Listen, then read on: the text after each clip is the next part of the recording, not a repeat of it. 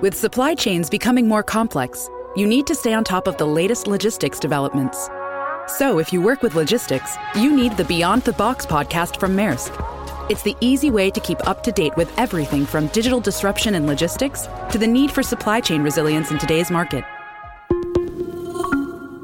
Find out more and keep ahead of the game with the Beyond the Box podcast on logistics insights at maersk.com/insights. How to pick a technical co-founder and grow your company by 6x. It starts with just taking that leap. Man, you have to work hard. You have to be incredibly smart. Choose something that even if it fails, even if it fails, you are going to be proud of it. Doesn't matter how badly you got beaten in battle. Be kind, be kind, be kind. Become a better person, a better leader, the better business. Go with your gut. I'm Samuel Donner, and this is Finding Founders. Yeah, so my name is Myles Hunter. I'm co founder and CEO of TutorMe, and we're an online tutoring platform that connects students and tutors within seconds. But developing TutorMe's platform was a difficult journey.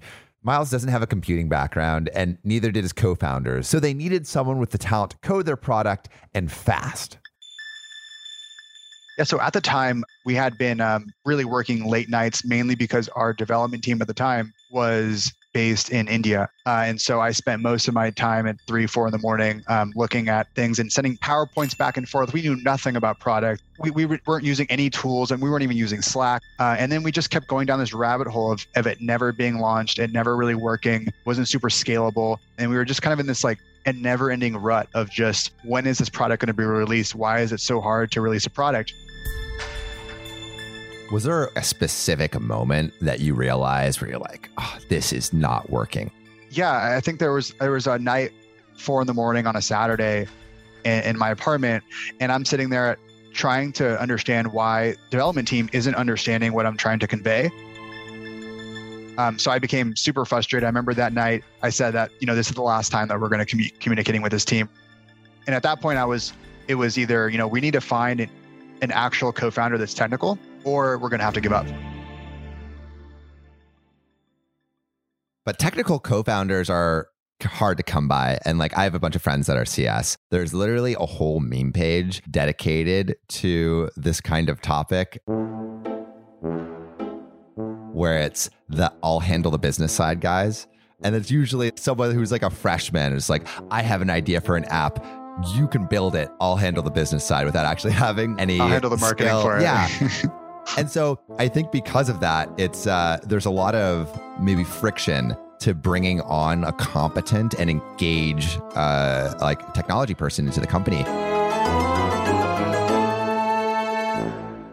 So how did you go about looking for that person and finding the right person to to help scale TutorMe?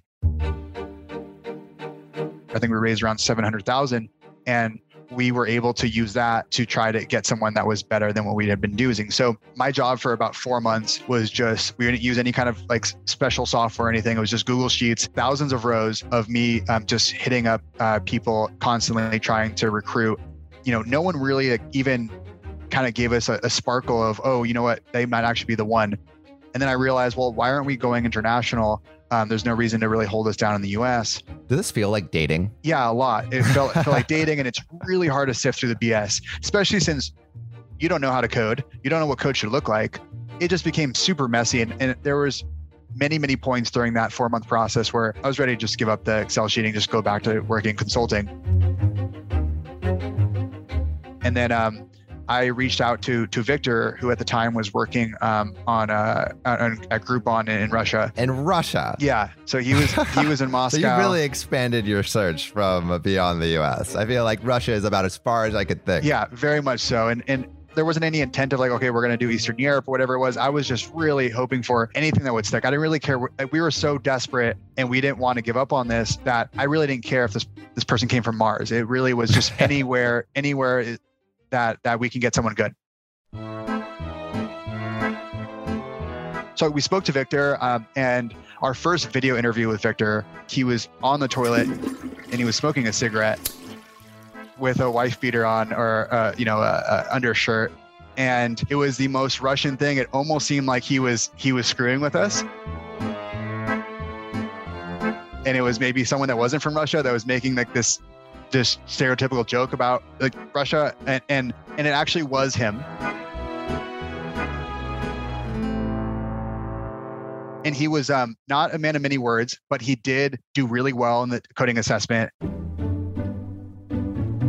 And um, we came up with some ideas of how we want to build um, Tutor Me Out because it was still an MVP stage, and we talked about some features and stuff. And he was like the very first person that you know rejected some of our ideas just right off the first interview, and he was not afraid to be abrasive and had an opinion. It was kind of a fresher breath air. It wasn't like everyone else had to just been kind of a yes man or a hired gun. And Victor was extremely opinionated to the point where we were like, okay, this is there's something different here from like all the other people we've talked to. So we decided to go with him for and try it out for a month. Uh, you know, kind of the rest is history. Quick update on where the company is today, like what your what your your biggest successes have been. So I think um, you know, the, the fact that we've grown so much with such a small team, and again, in, in, in the past year, we've grown 6x, even though our relatively our team has grown a lot um, headcount wise as well. Um, we've been able to maintain a really um, solid culture, and I think that um, everyone was really, really passionate here about about helping students. So that's kind of like the, the biggest thing for me is just that everyone is super. Um, it's cliche to say, but really excited about the, the mission that we have. And Myles has a few takeaways from picking a great co-founder. I think there's no easy formula in finding um, a technical co-founder. Um, any co-founder that you find, uh, it's akin to finding your your partner in life, like a marriage, uh, because you're going to be with that person for a long time. So finding someone that can actually do it isn't as hard as finding someone that is going to be as dedicated. But there's no easy formula to that. The only thing you can do is is meet a lot, a lot of people. Thank you so much for listening. If you haven't already, please subscribe and rate us five stars. Finding Founders is created and hosted by me, Samuel Donner. Adrian Tapia and Maura Lynch edited this episode. See you soon.